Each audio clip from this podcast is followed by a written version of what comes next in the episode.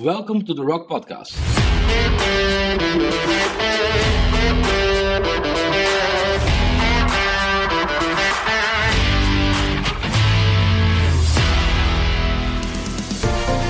We believe this podcast is built on the rock and will teach and equip you for the works of ministry. We believe and trust God that the teachings will give you the keys to enter into a deeper revelation of the Word. We pray that the Holy Spirit will ignite an unstoppable fire in you and that it will transform you and every place you set your feet. Enjoy today's episode. Hello, hello, welcome, and thank you for listening to this bite sized word. I believe God wants to encourage and equip you with this word so that you may be stronger in the Lord and know how to react in difficult circumstances. Today, I want to talk about prayer and speaking in faith. And while I was thinking on this, the following verse came into my mind, and that is the verse we can read in Mark chapter 11, verse 24. And I read it from the Amplified Bible. For this reason, I am telling you whatever things you ask for in prayer, in accordance with God's will, believe that you have received them and they will be given to you. And that is quite a promise yeah, because I know from my own life that it is not always like that. So that can mean two things or God is not trustworthy, or I do something wrong. And we as Christians believe that God is not a liar and that He is the only one who we can trust because God is who He says He is and He always do what He says He's going to do. And this is what we can read in Numbers uh, chapter 23, verse 19. For God is not a man that he should lie, nor a son of man that he should repent. Has he said, and will he not do it? Or has he spoken, and will he not make it good and fulfill it? So that makes that the problem lays with us. Because God is trustworthy, He is not a man. And what I believe is that we first need a right understanding of what prayer actually is. And prayer is asking God to step into the situation. And if we pray, we want to see a change, uh, and there is something we need to do. And what we need to do, that is the following. We have to pray according to His will. Hey, because God is not Santa Claus that we can ask everything we want. It's not about what we want, but what we need. And He is our Father in heaven. And He knows best. And if we start praying according to His will, we can trust God that He will step in. He will change the situation, or He will change our heart, our attitude in the situation, so that we become more Christ like. But one thing is for sure He will answer your prayer. Eh, if we pray according to His will. And you know what I like about this? If we start praying according to His will, we also start understanding that prayer is not about us, but always about God. Because if we pray according to His will, we pray that His kingdom come, that His will be done on earth like it is in heaven, so that His name will be glorified. And if you ask yourself the question, but what is His will? What is the will of God?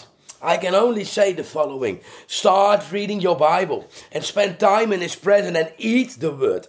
Overthink the Word because that is the daily bread we need. Most of the time, eh, we don't receive a prophetic word because it's already written in the Bible. And remember this the Bible, the Logos, eh, the written word of God is the most prophetic word of the Holy Spirit. So I want to encourage you if you want to see situations changed and if you want to become more Christ like, read your Bible. And if we spend time in His Word and in His presence, we are automatically grow in hearing His voice. Because if you spend time with God, you start to recognize His voice more easier. And had the word we receive then from God, that is a Rhema word. And remember that the Rhema word will never go against the written word. So the written word, the Logos, always has the highest authority. And if God speaks with us to, uh, with a Rhema word uh, about a situation, you know what God is going to do, and then we can start speaking in faith. And faith is not about belief in God, but believing God. Hey, that He do what He say He is going to do. It's the highest assurance we can have. If we look to our own language and we say we believe that the weather will be nice tomorrow, then it's not 100% sure that it will be like that. But if we look what faith is in the Bible, it's the highest assurance you can have. It's about believing God that He do what He say He is going to do. Have faith is coming from the Greek word pistis, and that comes from the Greek uh, from the Hebrew word amen, and that it means it will be true and sure. so if God speaks rhema to us, we can start speaking into a situation. We start speaking against the lie of the enemy and to go and to make place for the for the truth of God uh, because that is what the word of God does. It creates. Hey, look, God spoke and it was. And if we start speaking the word of God, we start calling out the, the, the truth of God if it is already there. So if we go back to the Bible verse we started with, hey, we now know that we can have a 100% effective prayer life if we pray according to His will. The situation will change, or we will change to and become more Christ-like, and that automatically has always influence in our surroundings. And if we start speaking in faith because God spoke with a rhema word to us, we can see situations change and circumstances change and and and people change and whole nations can be changed because we start speaking in faith the word that God has spoken to us when we spend time into his presence when we eat his word when we spend time in the bible and in all of this there is something else we need to understand and that is what we can read in verse 25 of Mark chapter 11 that we don't hold anything against anyone because unforgiveness keeps you away from what God wants to do in your life. It holds you. And remember always that it was God who forgave you everything in Jesus Christ. So that should keep you humble. That should keep us humble. Eh, because if we are forgiven, why would we hold anything against someone else? And if you remember this always, it keeps us in a place of thankfulness because everything is all because of the finished work of Jesus Christ.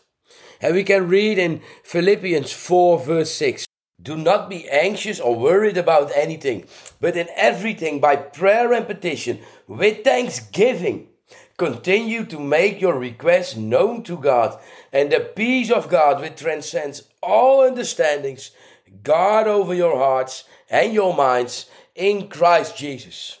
Remember always, He is faithful. Amen.